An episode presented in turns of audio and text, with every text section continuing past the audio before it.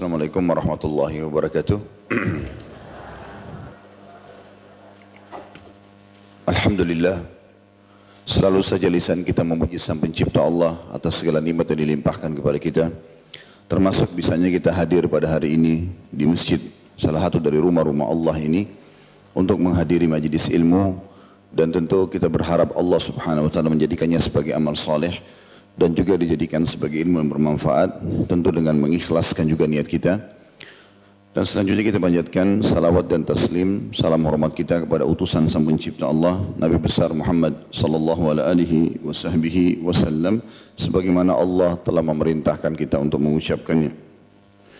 Melanjutkan pada buku kita dan kita masih kitab adab mufrad masih dalam bab berakhlak mulia bila memahami agama.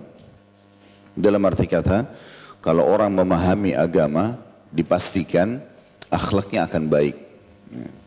Tentu di sini kita bicara idealnya, dia ikhlas dalam menuntut ilmu, memang dia ingin menerapkan aturan Allah Subhanahu wa taala dalam hidupnya, maka tentu akan mengubah akhlak menjadi lebih baik, lebih ramah, lebih dermawan, lebih berbakti dan segala macam hal yang semua berbau akhlak yang mulia.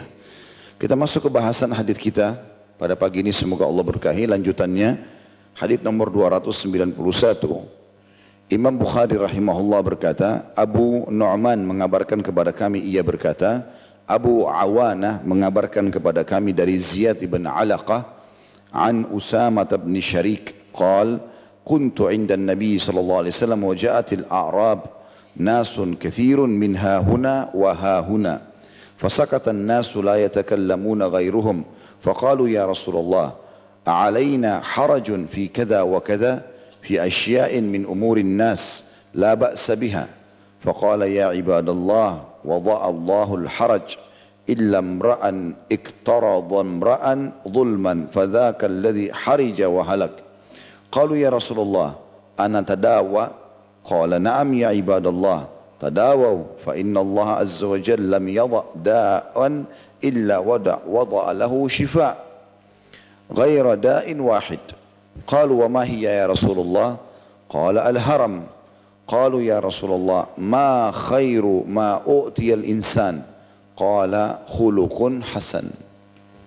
Jadi sebelum saya baca terjemahan sebenarnya hadis ini kalau berhubungan dengan masalah akhlak itu adalah potongan terakhir hadisnya. Tetapi satu hal yang sangat baik kita kalau belajar teman-teman sekalian kalau kita pelajari ayat atau hadis kita tidak mengambil penggalan-penggalannya saja. Kita berusaha mengambil seluruhnya supaya maksimal dalam memahami. Apalagi kalau ada sebab turunnya ayat dan ada sebab penyebutan hadis. Karena sebab ini makin membuat kita faham kenapa ayat itu turun, kenapa hadis itu disebutkan oleh Nabi Shallallahu Alaihi Wasallam. Kita bacakan dulu di sini dari Usama bin Syarik ia berkata, Aku pernah bersama Nabi Shallallahu Alaihi Wasallam. Lalu datanglah sejumlah orang Arab Badui, orang banyak dari sini dan dari sana. Maksudnya ramai sekali orang datang ke masjid, gitu. menemui Nabi SAW. Mereka lalu diam, tidak berbicara satu sama yang lain. Lalu mereka berkata, Wahai Rasulullah, apakah kita berdosa jika kita melakukan ini dan itu? Yaitu dalam sejumlah urusan manusia yang tidak diharamkan. Beliau lalu menjawab, wahai hamba-hamba Allah, Allah meletakkan dosa kecuali seseorang yang memperoleh tubuh seseorang dengan gibah, maka itulah dosa dan kebinasaan. Mereka lalu bertanya, wahai Rasulullah, bolehkah kita berobat? Maka Nabi SAW menjawab, benar, wahai hamba-hamba Allah, berobatlah kalian karena sungguhnya Allah Azza wa Jal, Allah yang maha mulia dan maha suci, tidak menetapkan suatu penyakit kecuali dia, D-nya besar kata ganti Allah, kecuali dia menetapkan obat baginya. Kecuali satu penyakit, mereka bertanya apa itu wahai Rasulullah? Beliau SAW menjawab, masa tua. Mereka lalu bertanya lagi, wahai Rasulullah, apa hal terbaik yang diberikan kepada manusia? Maka beliau SAW menjawab, akhlak yang baik. Di situ ada beberapa kosakata yang saya lihat perlu dibaca. Al-haraj, kesempitan dan terkadang bermakna dosa dan keharaman. Karena orang-orang tadinya bertanya, apakah kita berdosa dalam melakukan ini dan itu, yaitu sejumlah urusan manusia yang tidak diharamkan. Yang dimaksud dengan al-haraj tadi. Kesempitan dan terkadang bermakna doa dan keharaman juga. Kemudian ada juga potongan di situ iktara dan bra'an zulman. Ia memperoleh sepotong tubuh dari jasa seseorang dengan melakukan ghibah terhadapnya. Dan yang terakhir makna kalimat al-haram atau usia tua. Seperti biasa kita akan baca dulu kandungan yang ditulis oleh penulis lalu kita lebih jauh membedah insya Allah hadith ini. Kandungan hadis yang pertama, kebinasaan terbesar bagi seseorang adalah penebusan dosa dengan memberikan pahala kebaikannya kepada orang yang pernah ia zalimi di dunia. Jika pahala kebaikan yang ia miliki tidak cukup menebus kezaliman yang ia lakukan, maka ia akan memikul dosa orang tersebut. Semoga Allah melindungi kita darinya. Jadi ini yang dimaksud oleh penyusun buku Imam Bukhari yang menyusun hadis tapi ada yang mensyarah buku ini atau menjelaskan memberikan kandungan hadis. Dari hadis ini diambil pelajaran yang pertama adalah bahwasanya semua orang yang pernah menzalimi orang lain di dunia karena buruknya akhlaknya apakah itu mencela, mencaci, menggibah atau gunjing atau memfitnah atau mengambil haknya dalam bentuk materi misalnya mencuri dan seterusnya maka kalau dia tidak sempat bertaubat dan meminta maaf kepada Allah di dunia, juga meminta maaf kepada pemilik hak, mengembalikan apa yang merupakan haknya orang lain, maka tentu hari kiamat dia akan dituntut dan akan diambil dari pahala dia. Kalau mencukupi, maka pahalanya dikasih kepada orang yang terdolimi. Kalau tidak cukup, maka akan dibayar dengan dosa orang yang terdolimi dibebankan pada dia. Jadi pahalanya habis dan dosa orang lain dia yang tanggung tentunya. Jadi orang lain yang berzina, orang lain yang mabuk tapi dia yang disiksa untuk menutupi kesalahan yang dia lakukan. Dan ini tentu diambil daripada potongan hadis yang tadi ada sahabat yang mengatakan ya Rasulullah apakah kita akan dihisap oleh Allah hanya karena kita melakukan misal nyindir-nyindir orang, hanya sekedar uh, menyinggung perbuatannya, menceritakan aibnya gitu-gitu. Maka Nabi SAW mengatakan, iya tentu saja. Itu semua akan dihisap. Ya. Semua akan dihisap, kecuali kita sempat minta maaf tentunya. Nanti akan kita lebih jauh membahas masalah itu insya Allah. Kemudian yang kedua, dibolehkan menempuh jalan pengobatan dan meminta pertolongan dokter. Dan ini bagian daripada agama kita.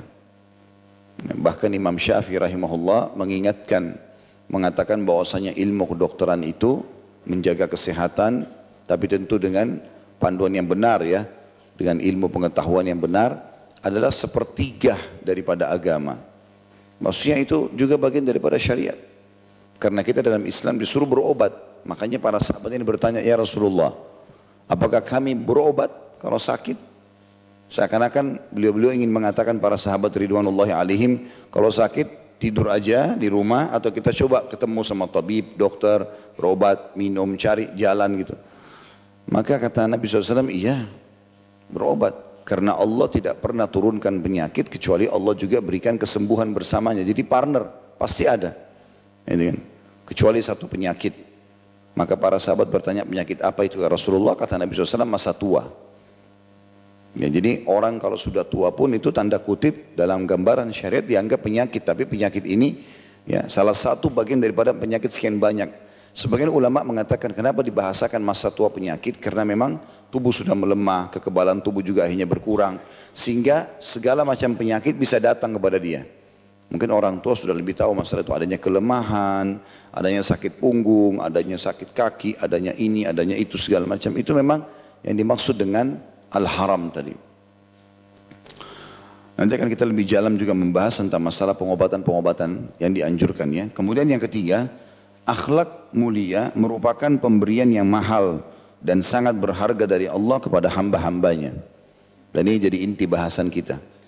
Kalau Bapak Ibu masih ingat dari awal-awal bab kita sudah bahas hadis yang mulia yang kata Nabi Shallallahu Alaihi Wasallam eh, tidak ada sesuatu yang paling berat di timbangan amal pada hari kiamat dibandingkan akhlak yang mulia. Baik kita lebih dalam teman-teman sekalian membedah isi daripada hadis ini. Kita mulai dari awal. Dikatakan oleh Usama bin Syarik radhiyallahu anhu, dia menggambarkan bagaimana kondisi masjid pada saat itu. Bahwasanya Nabi SAW kedatangan banyak orang badui.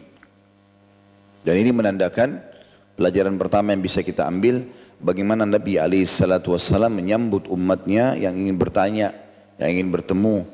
Ya, hanya saja Nabi SAW lebih umum menemui mereka di masjid. Karena masjid lebih menampung. Gitu kan. Ada beberapa orang yang diajak ke rumah tapi itu sangat terbatas. Ya, karena kondisi tentunya, kondisi tempat Nabi SAW yang rumah kecil, walaupun beliau punya beberapa rumah, kalau eh, teman-teman uh, sempat ke Madinah dan datang ada satu uh, bukan kita bahasakan museum ya, tapi semi museum kecil tapi itu kalau tidak salah namanya uh, Museum Al-Faqih atau Bafaqih. Saya pernah sekali ke sana gitu. Kalau orang mau masuk maksimal masuk 30 sampai 40 orang gantian gitu karena tempatnya tidak terlalu besar. Nah, di dalam itu banyak miniatur-miniatur. Jadi miniatur itu yang dibuat sama dia di blok sama kaca, contoh bagaimana peperangan Badar. Jumlah muslimin berapa, terus dari mana arah mana, terus dikasih gambaran, terus dia terangkan. Gitu kan. Ada perang Uhud, ada perang Ahzab, ada perang Tabuk, ada perang pembebasan kota Mekah, semua peperangan Nabi SAW. Begitu juga dengan ada di situ gambaran tentang kondisi rumah Nabi Alaihissalam. Nah kalau kalau dilihat dari dinukil dari buku-buku yang ada penggambaran tentang rumah Nabi itu tidak besar. Ya, rumah Nabi Alaihissalam itu kalau saya tidak salah ukurannya antara tiga kali empat atau empat kali lima. Ya. Jadi tidak besar, walaupun beliau punya beberapa gitu kan. Alaihissalam. Jadi beliau lebih banyak menyambut tamu di masjid. Dan ini juga memberikan gambaran kepada kita fungsi masjid itu bukan hanya untuk sholat. Di zaman Nabi SAW fungsinya sangat luas. Jadi menyambut tamu, ya menyampaikan uh, majlis ilmu, sholat lima waktu, sholat Jumat. Bahkan sering kali anak-anak ditahnik, ya, anak-anak yang baru lahir dibawa ke hadapan Nabi SAW. Lalu Nabi kunyakan kurma, lalu disuapkan ke bayi tersebut Nabi SAW doakan bayi-bayi itu jadi kayak tempat perkumpulan bayi di pagi hari datang ke masjid gitu kan. Begitu juga dengan Nabi SAW menyambut tamu-tamu negara di masjid. Siapa pun yang datang ke Madinah pada saat ingin bertemu selalu di masjid. Begitu juga dengan membentuk pasukan ya, selalu di pelataran masjid.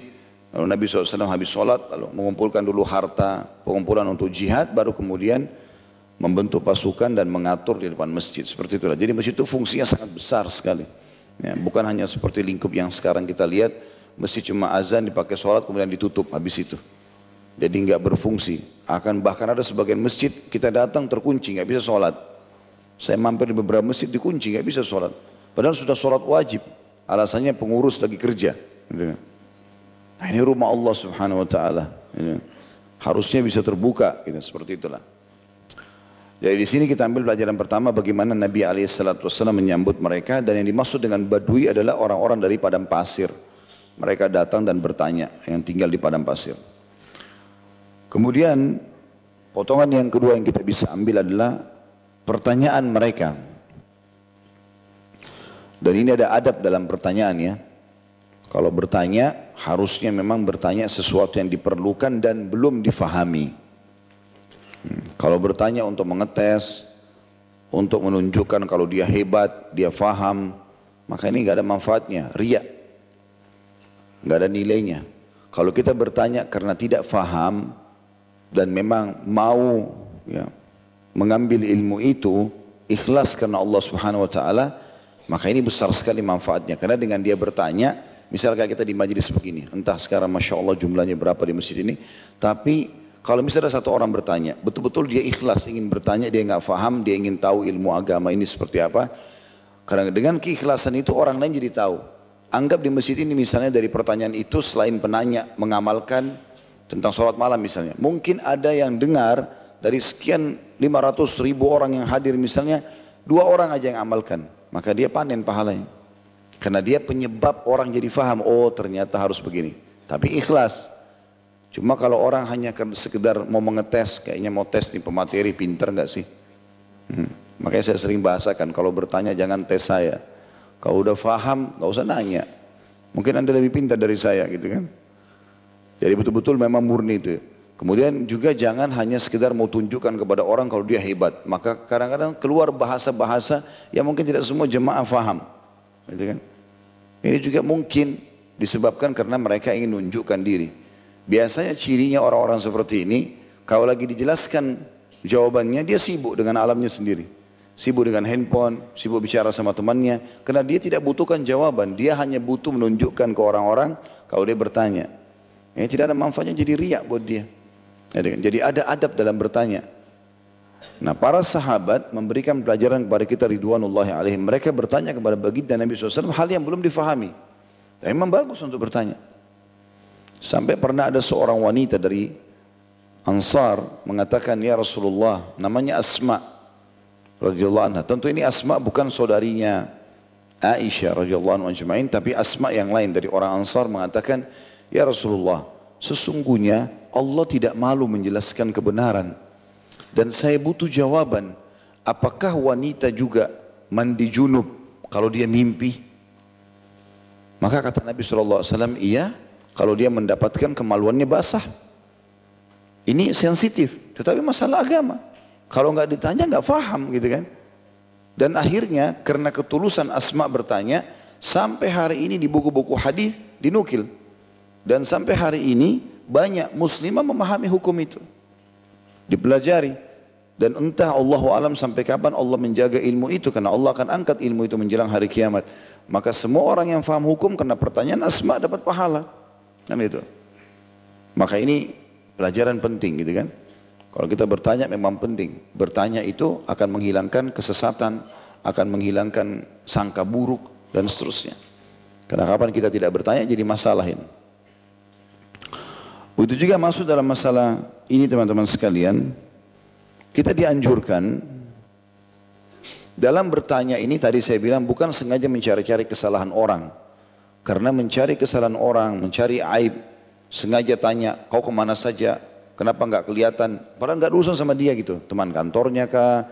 Orang di sini kah atau di mana? Nggak, nggak ada urusan sama dia. Kalau ada urusan sama kita, kita boleh tanya. Kalau enggak, nggak usah. Jangan bertanya teman-teman sesuatu yang akhirnya membuat orang yang sedang kita tanya terpojok, kita pun terpojok.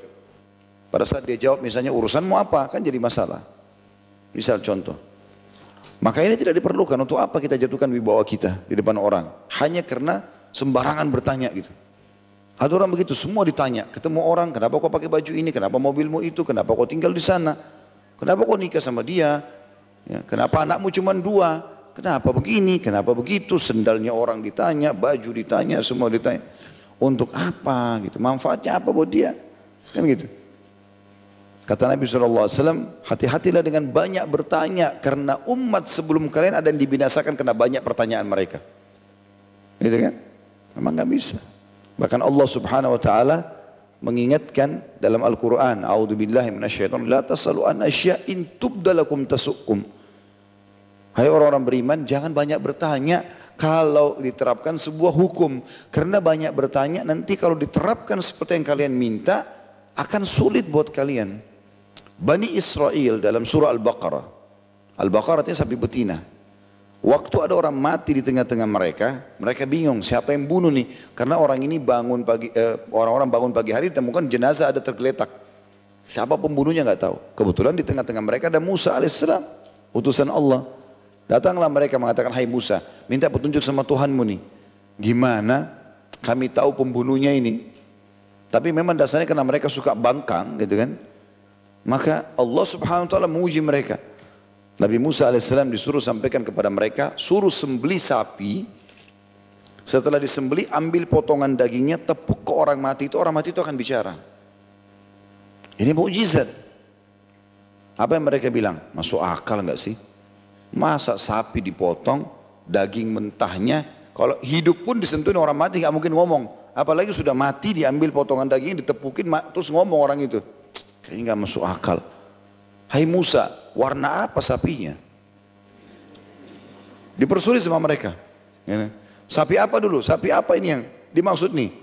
Maka kata Musa AS turun lagi wahyu. Sapi yang tidak pernah dipakai membajak. Warna apa? Tujuannya supaya mau tinggalkan itu maksudnya.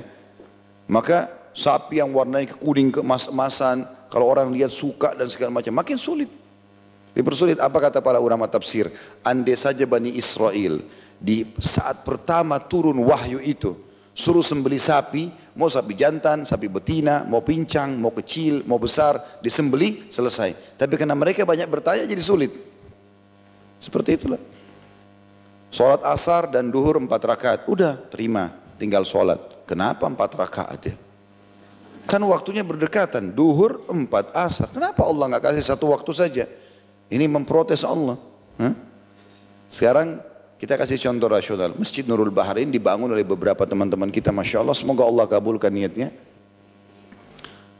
Lalu ada orang pendatang ke sini. Tiba-tiba datang, kenapa pakai kaca seperti ini? Kenapa harus ada AC sekian banyak? Kenapa mimbarnya di sini? Dia nggak ada urusannya, nggak ada andil di masjid ini. Maka pengurus pasti marah. Ngapain kau campurin ini? Kecuali kalau kiblatnya salah. Ini kiblat ke Masjid Haram sana, ditaruh kiblat ke sana ke Masjid Aqsa mungkin. Tapi kalau enggak, kenapa karpetnya warna hijau? Kenapa lampunya begini? Kenapa begini dan begitu? Gitu. Mungkin itu kalau kita bilang fasilitas umum, oke okay lah kita pindah ke rumah orang. Ada juga orang begitu. Masuk ke rumah orang protes, kenapa kau pakai granit itu, kenapa enggak begini, kenapa enggak begitu. Ini semua mengganggu.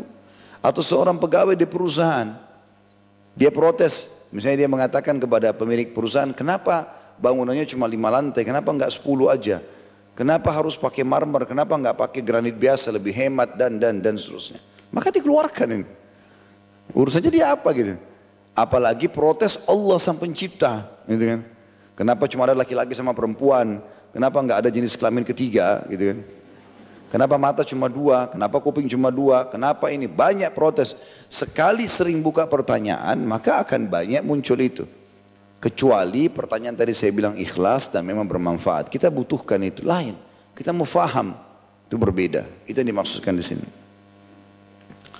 Kemudian pelajaran yang lain yang kita bisa ambil yang ketiga adalah pertanyaan sahabat itu sendiri. Jadi tadi kita masih bahas tentang manfaat daripada pertanyaan mereka. Itu itu itu ilmu yang kedua atau uh, hikmah kedua kita ambil dari hadis ini. Yang ketiga adalah jenis pertanyaannya mereka.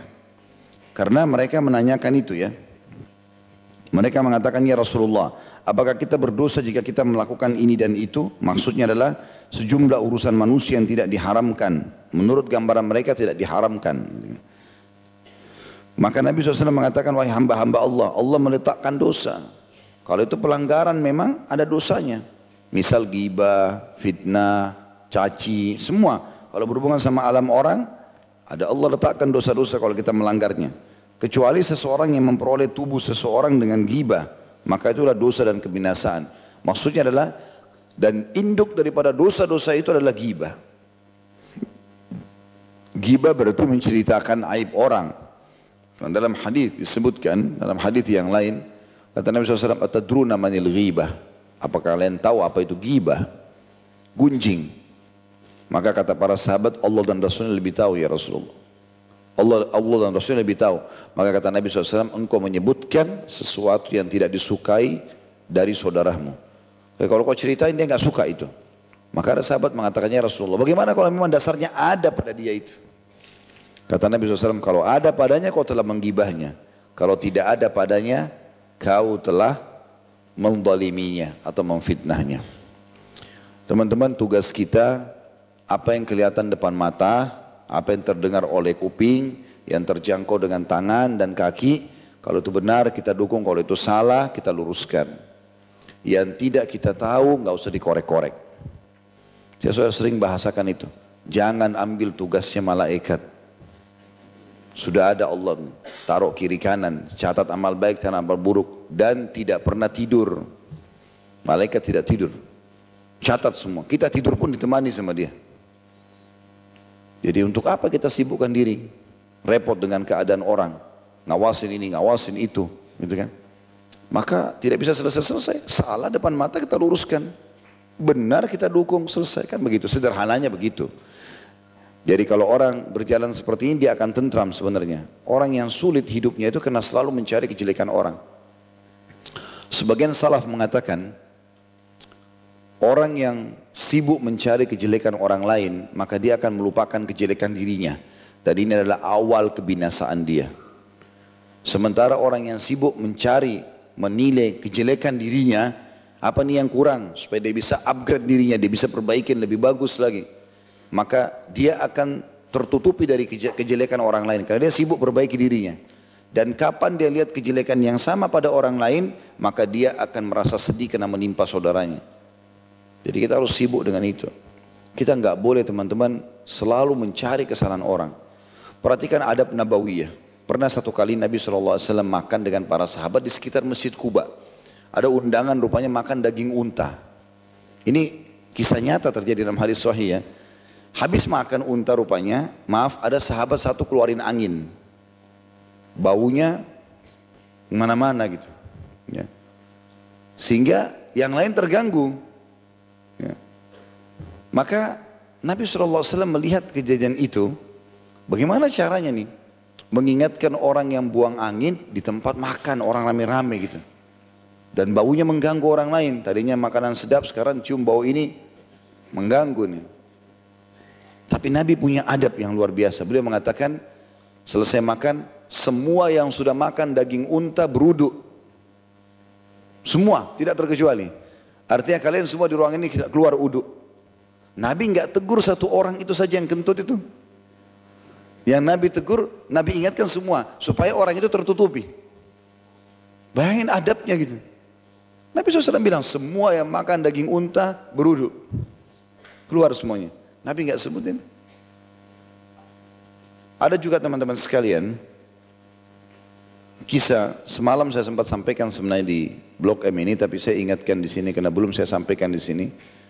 Umar bin Khattab radhiyallahu itu punya tradisi yang baik sebenarnya. Beliau itu setiap malam sebelum tidur keliling Madinah. Keliling Madinah cari Mungkin ada masyarakat yang butuh bantuan, mungkin ada yang butuh nasihat, mungkin apa saja. Dan banyak kisah beliau berhubungan dengan masalah membantu orang di malam hari. Banyak sekali, Masya Allah. Ada pernah orang badui mau melahirkan istrinya dibantu dengan dia dengan istrinya. Maksudnya Umar bin Khattab sama istrinya membantu untuk melahirkan uh, istrinya orang itu. Sementara dia tidak kenal siapa orang itu di tengah malam. Kemudian juga pernah memberikan ibu yang janda punya anak-anak kecil sudah tiga hari kelaparan dibantu makanan dan seterusnya.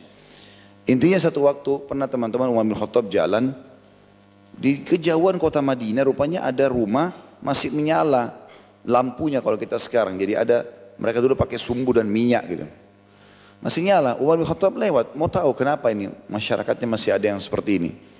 Dia lewat. Terus dia bersama Abdullah bin Mas'ud radhiyallahu anhu majma'in. Lagi jalan ngawasin malam itu. Lalu Umar mengatakan, Hai Abdullah tunggulah di sini. Disuruh tunggu agak jauh dari rumah itu. Lalu Umar ngintip dari jendelanya. Ngelihat ke dalam. Ya. Waktu dia lihat ternyata kelihatan ada di celah. Ada satu orang bapak sudah tua. Rambutnya putih, jenggotnya putih. Lagi minum khamr. Lagi mabuk. Dan di depannya ada budak wanita lagi nari-nari menyanyi-nyanyi. Maka Umar langsung dobrak pintunya, marahin orang itu. Kata Umar tidak ada sesuatu yang lebih buruk dari apa yang saya lihat malam ini. Kamu sudah tua, mabuk. Dan ini suruh perempuan begini menari depan, bagaimana ini? Lalu orang itu spontan bilang apa? Wahai Amir Mu'minin, perbuatan anda lebih baik, lebih buruk daripada perbuatan saya. Kata orang itu. Kata Umar kenapa? Dia bilang ya anda memata-matai saya sementara Allah melarang itu. Yang kedua, anda masuk rumah saya tanpa izin. Padahal orang ini lagi mabuk. Umar sebagai pemimpin negara punya hak untuk itu. Subhanallah Umar tundukin kepalanya keluar dari rumah orang itu. Dan Umar menyatakan menyesal mulai hari itu kenapa memata-matai masyarakatnya gitu. Terus dia menyesal, Umar menyesal sampai berlalu beberapa hari Orang ini rupanya si kakek ini masuk ke masjid. Umar lagi duduk rame-rame masuk orang itu ke masjid di paling belakang. Umar lihat dia. Lalu Umar mengatakan ke sinilah wahai bapak tua. Orang itu masuk maju ke depan dalam kondisi takut, takut dipermalukan, takut nanti Umar hukum di depan orang. Tapi dipanggil oleh raja, dia harus datang. Datanglah dia. Lalu Umar bilang duduk di sebelah saya. Lalu Umar bisikin, demi zat Allah yang telah mengutus Muhammad dengan kebenaran apa yang aku lihat malam itu, aku tidak akan pernah ceritakan kepada siapa pun. Termasuk Abdullah bin Mas'ud. orang yang temani saya malam itu. Orang itu langsung nangis. Karena dia pikir tadi dia mau dipermalukan gitu kan. Dia mengatakan, demi zat yang telah mengutus Muhammad wahai Amir Mu'minin, semenjak malam itu saya sudah tinggalkan khamar. Bagaimana mereka saling menutupi itu? Bukan malah diekspos, dicari kesalahan orang. Kata Nabi SAW, ini kalimat mulia ya dalam hadis sahih. Wahai orang-orang yang baru beriman dengan lisannya dan belum masuk iman dalam hatinya. Jadi memang berarti konsepnya orang yang melanggar nanti penyampaian Nabi ini seperti itu keadaannya. Muslim iya, namanya iya Islam, pakaiannya Islam, sholat di masjid. Tapi iman belum masuk dalam hatinya, dia belum faham. Kenapa dia harus sholat, kenapa dia harus puasa, dan kenapa dia harus tinggalkan yang dilarang gitu. Janganlah kalian sengaja mencari, mengumpat-umpat kaum muslimin dan mencari-cari aib mereka. Sengaja ceritain sana sini, korek-korek cari kesalahannya. Karena sesungguhnya siapa yang mencari-cari aib saudaranya muslim, maka Allah akan bongkar aibnya walaupun dari dalam rumahnya. Diingatkan. Berarti orang yang sibuk dengan ini, gosipin orang, sebarin hoax, apalah segala macam ini, Sengaja mencari-cari kesalahan orang, begitu lihat orang dicari kesalahannya apa di tubuhnya orang itu. Penampilannya kah, tutur katanya kah, apa saja supaya disebar, diekspos. Jadi sebuah berita yang bagus, mendatangkan follower kalau zaman sekarang, mendatangkan duit, mendatangkan segala macam. Ini bahaya sekali. Kata Nabi SAW berarti orang-orang ini baru beriman dengan lisannya, belum masuk iman dalam hatinya. Berarti dia masih levelnya sangat rendah. Tolok ukurnya suka ngumpat dan cari-cari aib. Untuk apa ini gitu. Maka seperti itulah gambarannya teman-teman. Oleh karena itu Nabi SAW mengingatkan, giba itu adalah sesuatu yang sangat berat. Ya.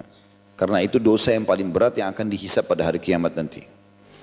Juga renungi hadis yang pernah kita sampaikan teman-teman, riba itu 70 atau 73 tingkatan. Yang paling rendahnya seperti seseorang zina sama ibunya sendiri. Ya. Dan yang paling tingginya kalau kita susun dari level 1 yang paling rendah sampai level 72 atau 73 gitu kan, riba itu maka yang paling rendahnya seperti orang zina sama ibunya. Yang paling tingginya level yang paling terakhir 73-nya itu adalah setara dengan orang mencari dan menceritakan aib saudaranya. Jadi subhanallah orang kalau ceritain aib orang Masuk ke sengaja cari-cari rumahnya orang, cari kesalahannya, cari ini. Apa nih info yang dia bisa disebarin? Itu seperti 73 kali zina sama ibunya sendiri. Karena dia seperti level tertingginya riba. Gitu kan? Untuk apa masuk ke zona orang ini? Untuk apa? Itu yang saya sering bahasakan. Makanya teman-teman kalau pertama tegur sapa sama kerabat, sama teman-teman di pagi hari begini, Assalamualaikum warahmatullahi wabarakatuh, apa kabar? tadi sholat subuh on time gak atau apalah nasihat apa gitu ya. Ini enggak, enggak assalamualaikum sudah tahu belum? Sudah tahu belum? Tuh tetangga sebelah tuh, itu berita ini tuh, oh itu gosip luar biasa, gibah, masuk ke zonanya orang lain bahaya ini, nggak boleh. Ini yang disebutkan dalam hadis ini dosa yang paling berat, bahkan ancamannya seperti memakan bagian tubuh. Ya, dalam ayat Al-Quran disebutkan itu seperti memakan bangkai saudaranya. Ya. Kalau nggak salah Ibnu Rajab rahimahullah uh, menukil kisah di dalam buku beliau 559 kisah nyata alam barzah. Dan itu pernah saya titik beratkan kalau bapak ibu punya uang Allah bukan rezeki beli aja. Saya nggak hafal harganya berapa tapi buku lumayan sedang bukan sebesar buku kita ini tapi semuanya kisah-kisah nyata khusus alam barzah. Kalau nggak salah sekian banyak kisah tentang orang-orang soleh, jenazah orang soleh, sekian juga kisah orang-orang yang fasik atau orang yang jauh dari agama gitu. Nah salah satu yang dinukil tentang masalah ghibah ini ada kisah diangkat sama beliau, kisah nyata di Irak. Waktu orang lagi pada ngantar jenazah, maka dia mengatakan disaksikan oleh banyak orang dan itu dinukil oleh beliau di Ibn Rajab terpercaya tentunya. Dan beliau mengatakan ada satu orang melihat orang berkulit hitam kemudian mau loncat ke dalam liang lahat, tapi orang tidak semua melihatnya, ada sebagian saja orang melihatnya. Dan ada orang sempat menanyakan, siapa kau ini? Dia mengatakan, aku adalah orang yang pernah digibah oleh orang ini, maksudnya bangkainya, gitu kan? Yang akan termasuk bagian daripada siksaan si jenazah ini. Allahu alam seperti apa, tapi itu contoh saja. Maka makin kita tidak tahu masalah orang makin bagus. Termasuk teman-teman suami istri. Saya tidak pernah mau kecuali istri saya betul-betul menceritakan ya. Kalau saya mencari tahu, enggak enggak perlu. Untuk apa saya cerita? Saya ingatkan kalau yang saya tahu salah dari kamu saya luruskan. Kalau benar saya dukung. Tapi saya mengorek-ngorek enggak. Saya enggak mau cari tahu masalah itu. Saya sampai hari ini tidak pernah ya atau tidak mau memang untuk memeriksa handphone istri saya. Saya enggak mau. Urusan dia sama Allah, urusan kau sama Allah. Ada orang pulang kerja suami, mana handphone kamu? Cek dulu semua. Kamu hubungi siapa saja. Curiga. Pergi kantor, tidak bisa konsentrasi kerja. Curiga semuanya. Itu juga dengan ibu-ibu itu. Suami pulang, masuk kamar mandi, handphone dulu. Cek. Kenapa ketawa? Pasti ada ada yang ngena di situ. Cek. Ambil nomor telepon. Ah ini perempuan nih. Ini begini, ini begitu. Padahal kadang-kadang handphone memang kalau ada grup sering masuk foto kadang-kadang orang tidak sengaja. Jadi untuk apa? Menyusahin diri kita.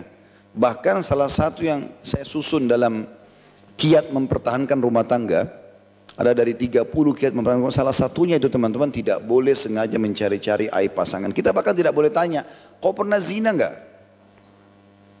Misal dia bilang, saya enggak mau tidur sama kamu sampai kau ngaku pernah zina enggak? Enggak boleh kita tanya itu. Masa lalu orang. Depan mata ini istri saya pakai jilbab sekarang, soalnya selesai. Oh ini suami saya soleh, selesai. Gak usah tanya-tanya masa lalunya orang. Kamu pernah khamr gak? Pernah merokok gak? Pernah ini gak? Pernah itu gak? Gak perlu. Sekarang ke depan. Itu yang kita lihat. Islam gak pernah menyuruh kita melihat masa lalu orang. Banyak sahabat dulu penjahat. Benci dengan Islam. Tapi setelah masuk Islam berubah. Maka tidak pernah didukil. Tidak pernah dijadikan tuh, oh pernah tuh penjahat gini-gini. Enggak. Dilihat sekarang Umar bin Khattab dulu pemabuk benci sama Islam, mau membunuh Nabi SAW, tapi masuk Islam. Orang kenang setelah masuk Islamnya, gitu kan. Jadi kita tugasnya seperti itu ke depannya. Lihat sekarang ke depan, kebaikan-kebaikan orang. Allahu alam. Kemudian juga pelajaran yang bisa kita ambil di sini. Selanjutnya dari potongan hadis adalah tentang masalah para sahabat bertanya juga apakah kita berobat ya Rasulullah. Maka kata Nabi SAW, ya karena Allah tidak pernah turunkan penyakit kecuali Allah turunkan bersamanya kesembuhannya. Ya. Dan ini menandakan teman-teman bantahan telak kepada orang-orang yang mengatakan ini penyakit nggak ada obatnya. Itu menurut dia, menurut agama kita tidak. Karena di sini hadis jelas tidak ada penyakit yang tidak ada obatnya. Pasti ada. Gitu kan? Kalau di alam medis belum ditemukan, maka di dalam pengobatan nabawiyah ditemukan. Contoh misal habatus sauda yang sering saya bilang biji hitam atau bisa kita bahasakan jintan hitam ya, harganya murah di pasar beli sekilo aja mungkin setahun dipakai ya.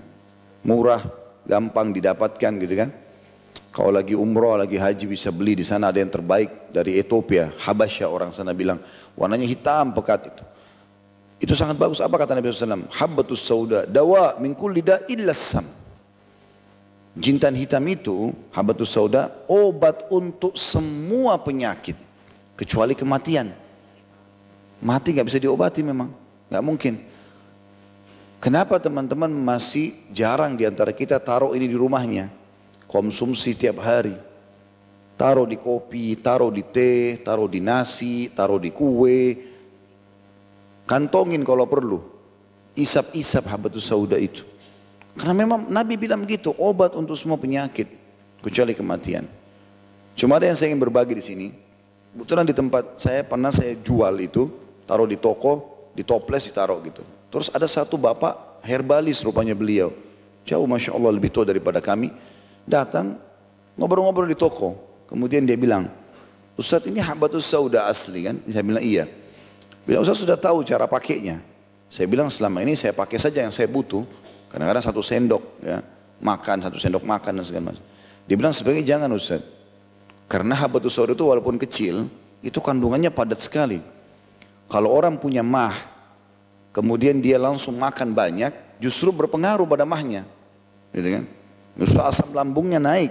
Dan akhirnya orang nanti nilai habatus sauda tidak baik. Padahal obat itu sebuah penyakit. Terus saya tanya, lalu bagaimana saran antum? Dia bilang, kalau setiap konsumsi, hitung butiran. Tujuh butir saja. Kecil-kecil itu kan. Jadi satu sendok madu misalnya cuma tujuh butir konsumsi. Jangan banyak-banyak. Di teh juga begitu cuma 5-7 butir, di kopi, di susu gitu-gitu.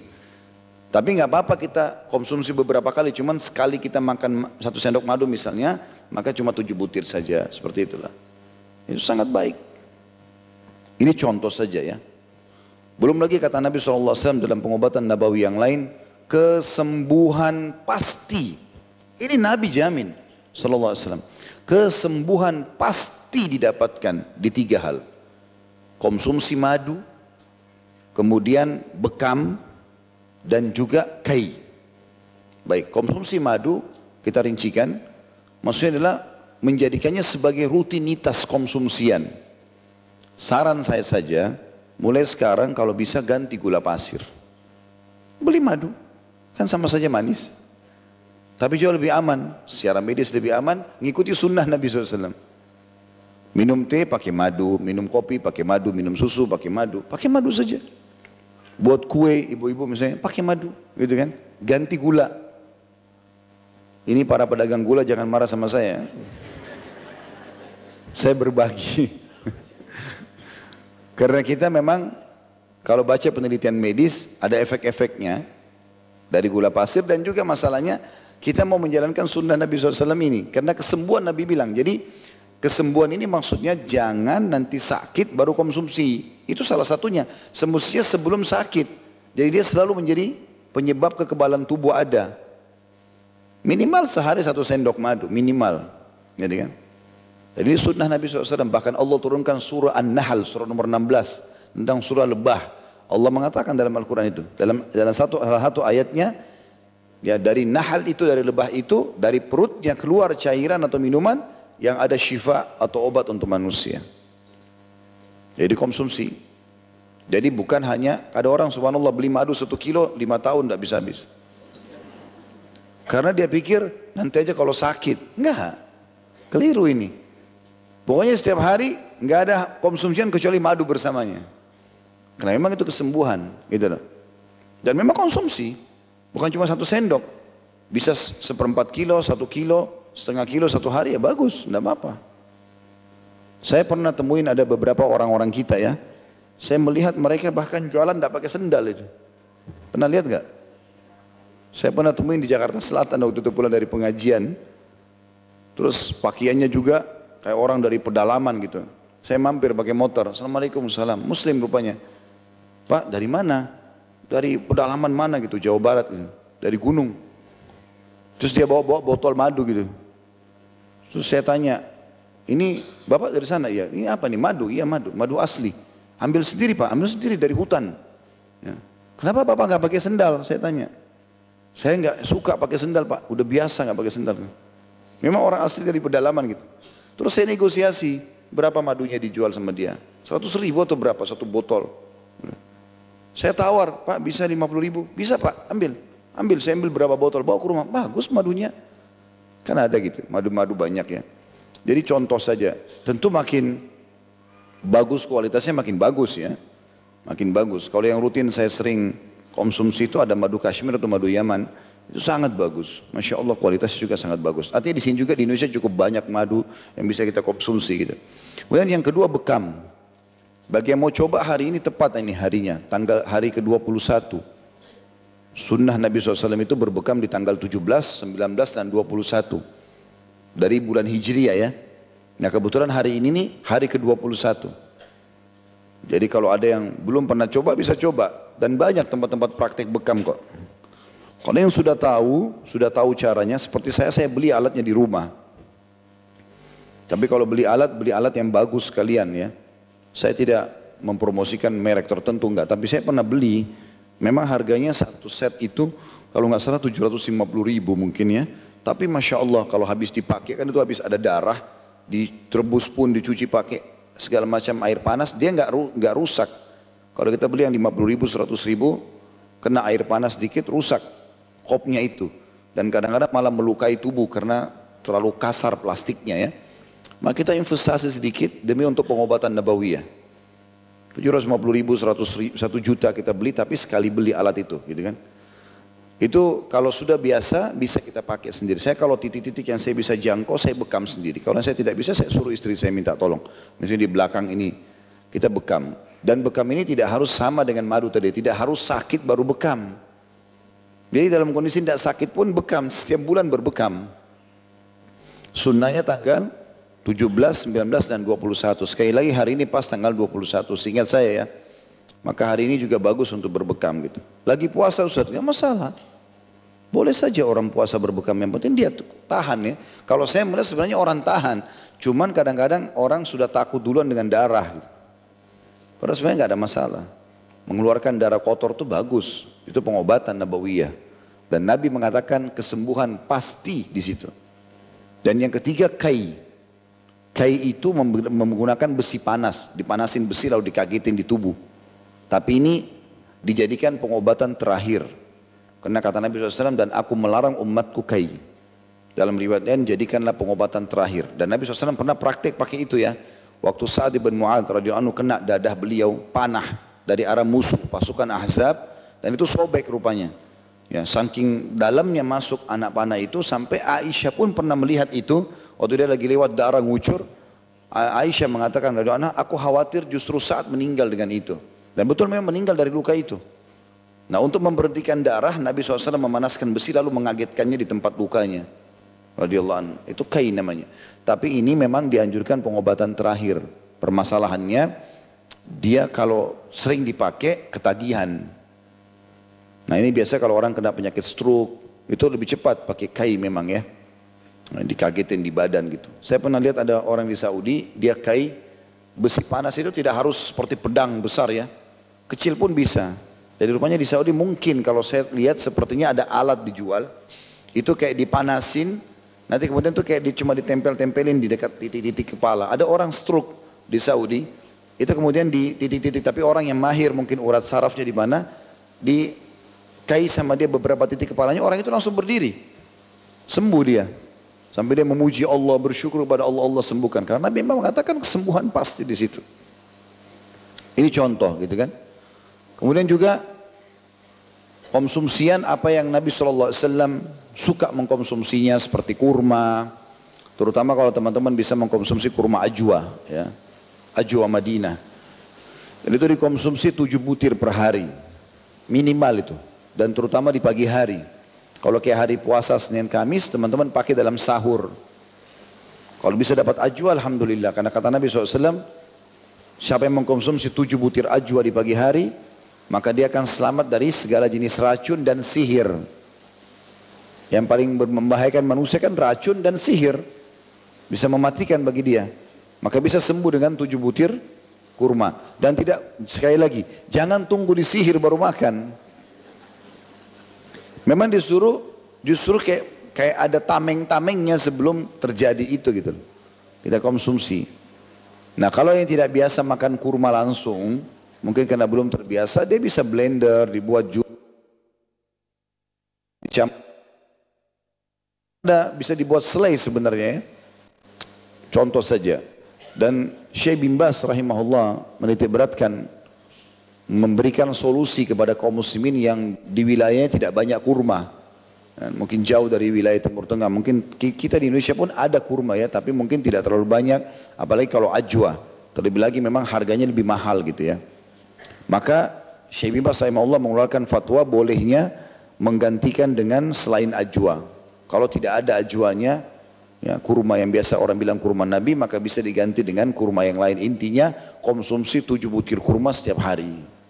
Itu intinya. Berarti dilengkapkan tadi dengan madu, dengan habatus sauda gitu kan. Kalau teman-teman bisa inisiatif di rumah blender, digabung antara habatus sauda, kemudian madu, ya, Tadi kemudian apa namanya? Ditambah dengan kurma, jadi tidak usah lagi pakai gula gitu kan. Maka sangat bagus. Juga sebagian ulama meniberatkan masalah mengkonsumsi apa pun yang disebutkan dalam Al-Quran yang disiapkan untuk makanan ahli surga. Seperti misalnya jahe. Karena Allah sebutkan itu dalam surah Insan, Al-Insan. Ya. Mereka meminum minuman yang campurannya jahe gitu kan. Dan sudah tidak asing tentu di alam medis diteliti masalah jahe ini sangat bagus untuk mematikan racun dalam tubuh. Maka itu juga bagian daripada yang disebutkan. Kemudian juga buah-buahan disebutkan dalam Al-Quran seperti anggur, kurma, delima, gitu kan. Walaupun yang lain juga tentu manfaatnya besar. Tetapi yang khusus disebutkan Allah khususkan sebagai makanan ahli surga ini hal yang sangat baik. Ya. Juga sama mengkonsumsi susu yang sehat karena dalam Al-Quran disebutkan surah Muhammad surah nomor 47 ayat 15-nya di surga ada empat sungai air tawar yang manis. Jadi ini bisa kita buat mungkin air minum dengan dicampur buah-buahan. Kalau kita sekarang air infus ya atau air madu, kemudian susu ya yang tidak pernah basi dan itu sifat di surga tentunya ya, tapi kalau maksudnya di sini kita ambil pelajaran minum susunya. Karena Nabi SAW sering minum susu unta atau susu kambing. Itu hampir terjadi tiap hari. Belum minum dengan suara sahabat, bahkan menggunakan satu wadah. Nabi SAW kasih eh, minum dulu, kemudian beliau kasih ke sahabat sebelah kanan. Lalu digilirlah gelas itu atau wadah itu sampai ke arah Nabi SAW lagi. Untuk menjalin persaudaraan di antara mereka. Ukhuwah, jadi tidak ada lagi merasa jijik dengan saudaranya muslim gitu ya itu mengkonsumsi susu itu. Kemudian sungai yang ketiga itu adalah anggur. Dibahasakan sebenarnya dalam Al-Quran khamr tapi tidak memabukkan ya. Berarti anggur ini banyak manfaatnya baik buahnya, baik kismis kalau sudah dikeringkan atau memang dibuat jusnya gitu kan. Karena itu disebutkan. Kemudian juga ada madu yang tersaring. Itu empat lautan atau yang akan terpecah menjadi sungai-sungai di surga nanti. Itu contoh-contohnya gitu kan. Dan itu masih banyak yang lainnya yang disebutkan terutama ada buku bisa teman-teman beli judulnya uh, Pengobatan Nabi SAW tulisan ditulis oleh Ibnu Qayyim rahimahullah. Cukup banyak penerbit yang menerbitkan saya dalam bahasa Indonesia ini harganya juga tidak mahal. Intinya di bawah di bawah 100 150 ribu lah, di bawah itu harganya. Bisa dibeli jadikan sebagai kamus di rumah. Yang kita ingin diberatkan teman-teman sekalian, Allah subhanahu wa ta'ala menciptakan penyakit sebagai cobaan bagi hambanya tapi Allah menyiapkan perangkat kesembuhannya. Gitu kan? Dan yang paling baik adalah tadi kembali kepada pengobatan-pengobatan nabawi. Karena nggak mungkin salah. Kalau medis masih mengatakan tidak ada kesembuhan maka di sini dikatakan ada kesembuhan gitu kan? Termasuk pengobatan rukyah syariah ya. Ibnu Qayyim rahimahullah pernah berkata saya pernah sakit perut di Masjid Haram dan sangat kesakitan. Lalu kemudian saya minum air zam-zam, berdoa kepada Allah subhanahu wa ta'ala agar disembuhkan. Allah sembuhkan. Jadi ikhtiar-ikhtiar seperti inilah. Tentu doa tidak boleh kita lepaskan. Kemudian minum zam-zam, kemudian rukyah, membaca ayat-ayat Al-Quran, ditiup ke telapak tangan, diusap di tempat-tempat yang sakit. Kemudian juga jangan lupa sisipkan di situ doa-doa yang Nabi SAW ajarkan. Kalau nggak salah pernah kita sebutkan itu ya. Ada di antaranya doa yang kata Nabi SAW, siapa pun yang mendatangi orang yang sedang sakit, selama ajalnya belum datang, lalu dia baca tujuh kali, kecuali Allah pasti sembuhkan orang itu. Ini hadis Nabi ini. Pendek sekali doanya. As'alullah al-azim, Rabbul arshil azim, ayyashfiyaka. Kalau laki-laki, kalau perempuan, ayyashfiyaki. As'alullah al-azim, aku memohon kepada Allah yang maha agung, Rabbul arshil azim, pemilik singgasana yang agung, ayyashfiyaka agar menyembuhkanmu. Kalau kita baca tujuh kali di depan orang yang sedang sakit selama ajalnya belum datang, Nabi SAW mengatakan dijamin disembuhkan. Nah, itu sangat bagus. Gitu ya. Begitu juga disunnahkan untuk membaca al-ikhlas, al-falak, an-nas tiga, tiga, tiga kali di telapak tangan diusap tempat yang sakit. Juga bisa kita membaca doa yang lain yang Nabi SAW ajarkan baca Bismillah, Bismillah, Bismillah tiga kali kemudian A'udhu bi kudratillahi, A'udhu bi izzatillahi wa kudrati min syarri ma wa uhadiru. Dengan nama Allah, aku berlindung kepada Allah dengan kemaha kuasaannya dari apa pun yang aku takuti atau aku hati-hati darinya. Itu dipegang tempat sakit dibaca tujuh kali. Dan sekian banyak metode pengobatan yang semestinya memang kita terapkan dalam kehidupan kita. Selanjutnya teman-teman sekalian yang kita ambil daripada hadis ini adalah penutupan uh, hadis yang berbunyi lalu apakah yang terbaik yang diberikan untuk manusia? Kalau Allah, kalau kita mau nilai nikmat Allah terbesar bagi manusia kira-kira apa ya Rasulullah? Maka Nabi SAW mengatakan akhlak yang mulia. Dan ini saksi bahasan kita itu dalam bab kita tentang masalah bagaimana kalau kita dikaruniai dermawan, ramah, bakti, pemaaf, ya, Semua itu sifat-sifat akhlak yang baik, berarti itu karunia terbesar yang Allah berikan. Ada seorang sahabat yang sangat tenang dan bijaksana. Kalau ada masalah dihadapi dia sangat tenang, dia tidak tergesa-gesa.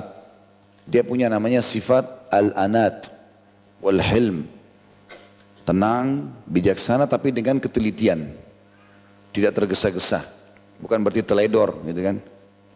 Maka Nabi SAW mengatakan sesungguhnya pada dirimu ada dua sifat yang Allah cintai. Maka kata dia dia mengatakan ya Rasulullah apakah itu kata Nabi SAW kedewasaan dan tidak tergesa-gesa dalam mengambil keputusan. Maka kata orang itu ya Rasulullah apakah itu ada memang padaku atau Allah berikan kata Nabi SAW Allah yang memberikan kepadamu. Berarti kita harus minta itu. Ya. Jadi semua orang yang dewasa, bijaksana, ya, lapang dada dan seterusnya ini akhlak-akhlak yang mulia adalah karunia terbesar yang Allah berikan. Baik itu saja karena sudah menjelang setengah sebelas. Saya harus ke pengajian lain lagi mudah-mudahan bermanfaat insyaallah. Subhanakallahumma bihamdika asyhadu an la ilaha illa anta astaghfiruka wa atubu ilaik. Assalamualaikum warahmatullahi wabarakatuh.